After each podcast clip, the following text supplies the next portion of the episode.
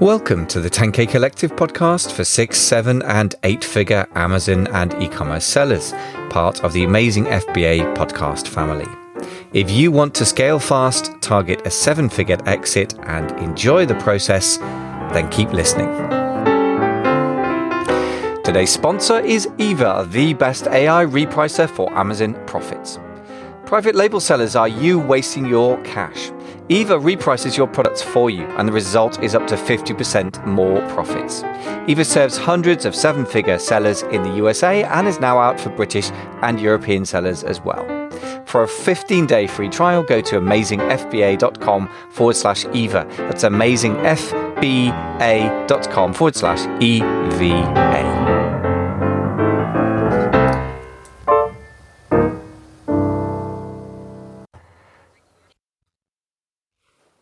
Yeah, TCA is in, in the sports apparel. So, I mean, something that I'm not sure if we have implemented yet, but it's something that is definitely in the plan is, is to combine it with some of our other sports brands that we have. I mean, we've got Priority, we've got like sports water bottles and things related to that would sell in well together, if that makes sense. Basically, give someone a, an experience where, yes, you've got TCA on one side, but then what about this other brand? And, and the point is, because we're acquiring sort of product leaders in their categories that have got great reviews that people love.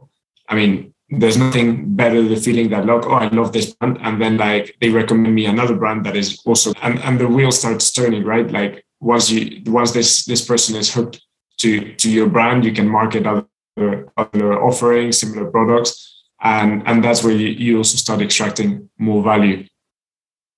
Excellent. Yeah, that makes sense to me. So I guess what sounds like your answer is that you're trying to acquire multiple brands within certain categories. But I guess that having somebody with a specific skill set in designing sports apparel or something is, is not something you're going to try and replicate. I guess that's partly what you're acquiring. And I guess another question for me is really what is it you're, why, we've asked Chris already about the why would you sell piece. I guess the flip side of that question is why would you bother buying rather than developing? Is that because you want the team? Is it the positioning? Is it the product development? Is it the sourcing? Which all of which, by the way, really huge problem to do. What is it that you're actually most excited about buying when when you buy a brand? And let's take TCA as an example.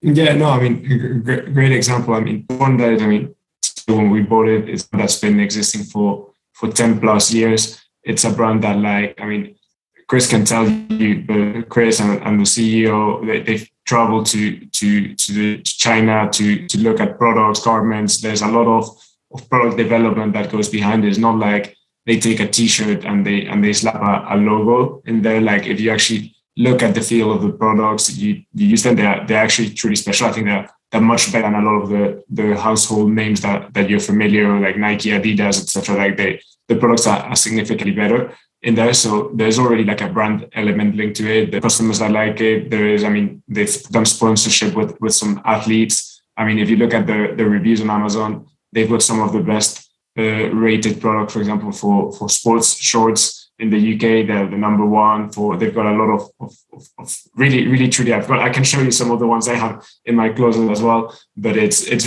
really, really, really powerful. And and not only that, right? Like in this case, eh, it's also the the, the team that we've already gone over that they've already experienced. I mean, I'm I'm super excited by all the new collections that they're launching. I think they, they're going to be big hits there. And what I think what makes a lot of sense for us is okay, we've taken this amazing brand that's doing really well.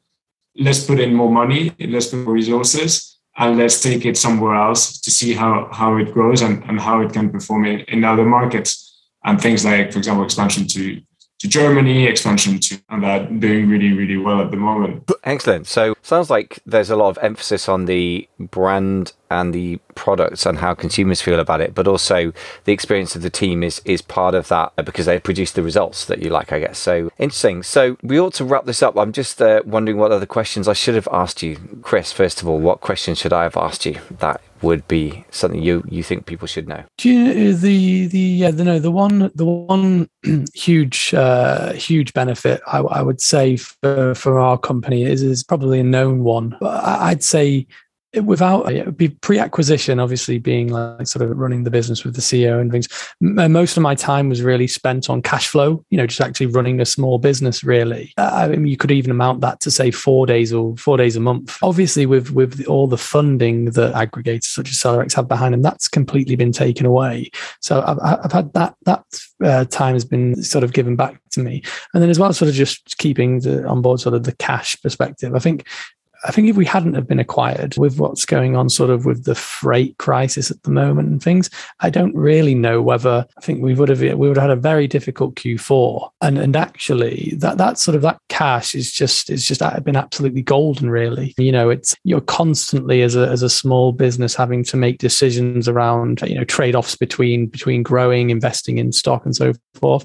And that in particular in itself is just yeah, just just as, as for all listeners and and yeah, and just just to sort of in, in terms of just thinking about the benefits of having having this sort of going through this acquisition process, that in itself is just you know golden for Amazon and it has been for the business. We've been able to invest in stock. We've been able to air freight where usually we may have had to you know had to go through a, a a month business case proposal with our bank to tell them why we were having to, to sort of have, get a loan for air freight and things.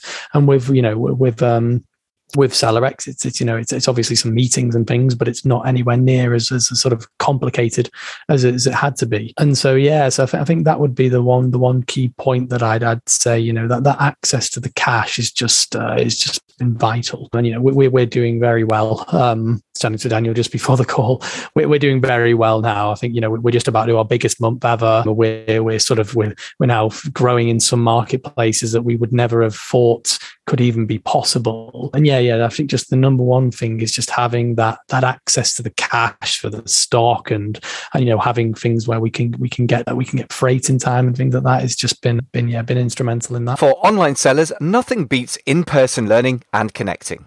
Join Ecom Events at one of their four events throughout the USA Miami in January, San Diego in March, Minneapolis in July, and New York City in October. The conference offers tips and tools to increase sales, food and drink, and real connections to other sellers and experts. Head over to e-comevents.com and register today with promo code AMAZINGFBA to save $50 off your ticket cost.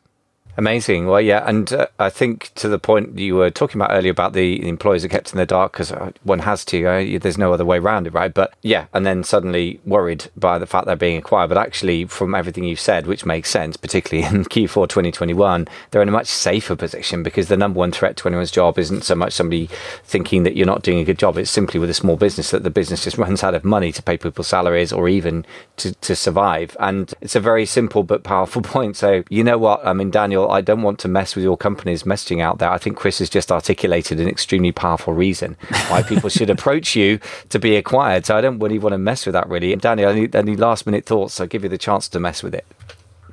No, no. I mean, look, Chris already said it, and and I, I, I need to bring Chris onward on, on more calls with, with, with potential sellers. But but no, I mean that, that that's it. I think we we've covered covered it all. Thank you.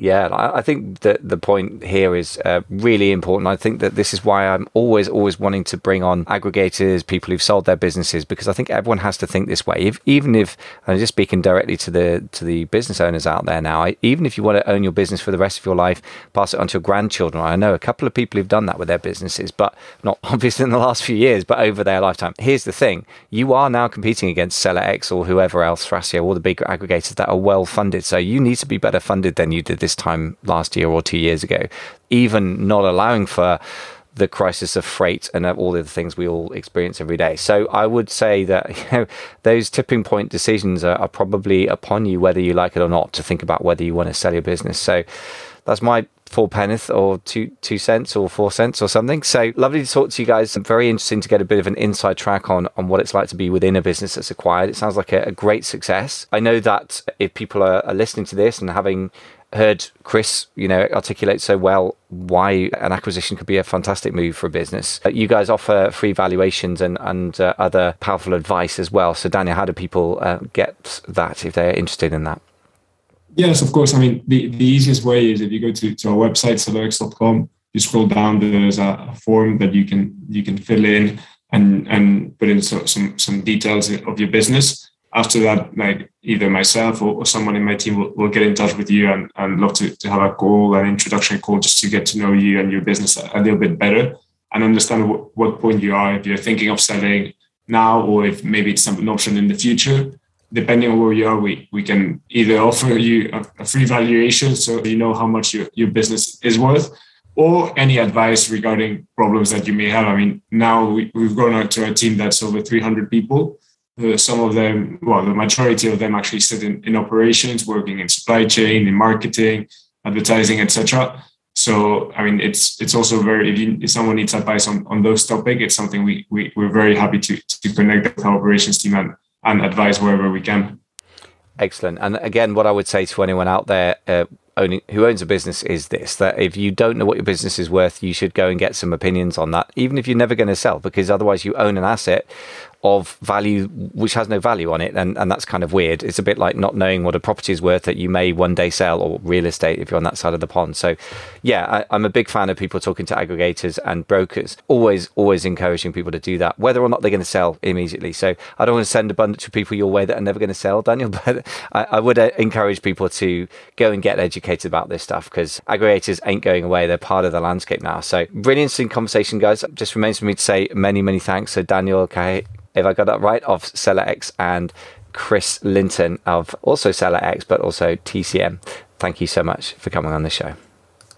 Thanks, Michael. Thanks for having us. Thanks for listening to the 10K Collective podcast for six and seven figure Amazon sellers. I really hope you found the show helpful to you. Please don't forget to subscribe to the show. And if you're on Apple Podcasts, please do leave us a quick star rating. It will take you all of 30 seconds to do it, but it does mean we can be found by and help many more e commerce business builders. I wish you fast and profitable scaling, and I hope you enjoy the process of building your seven figure Amazon business. Thanks very much for listening.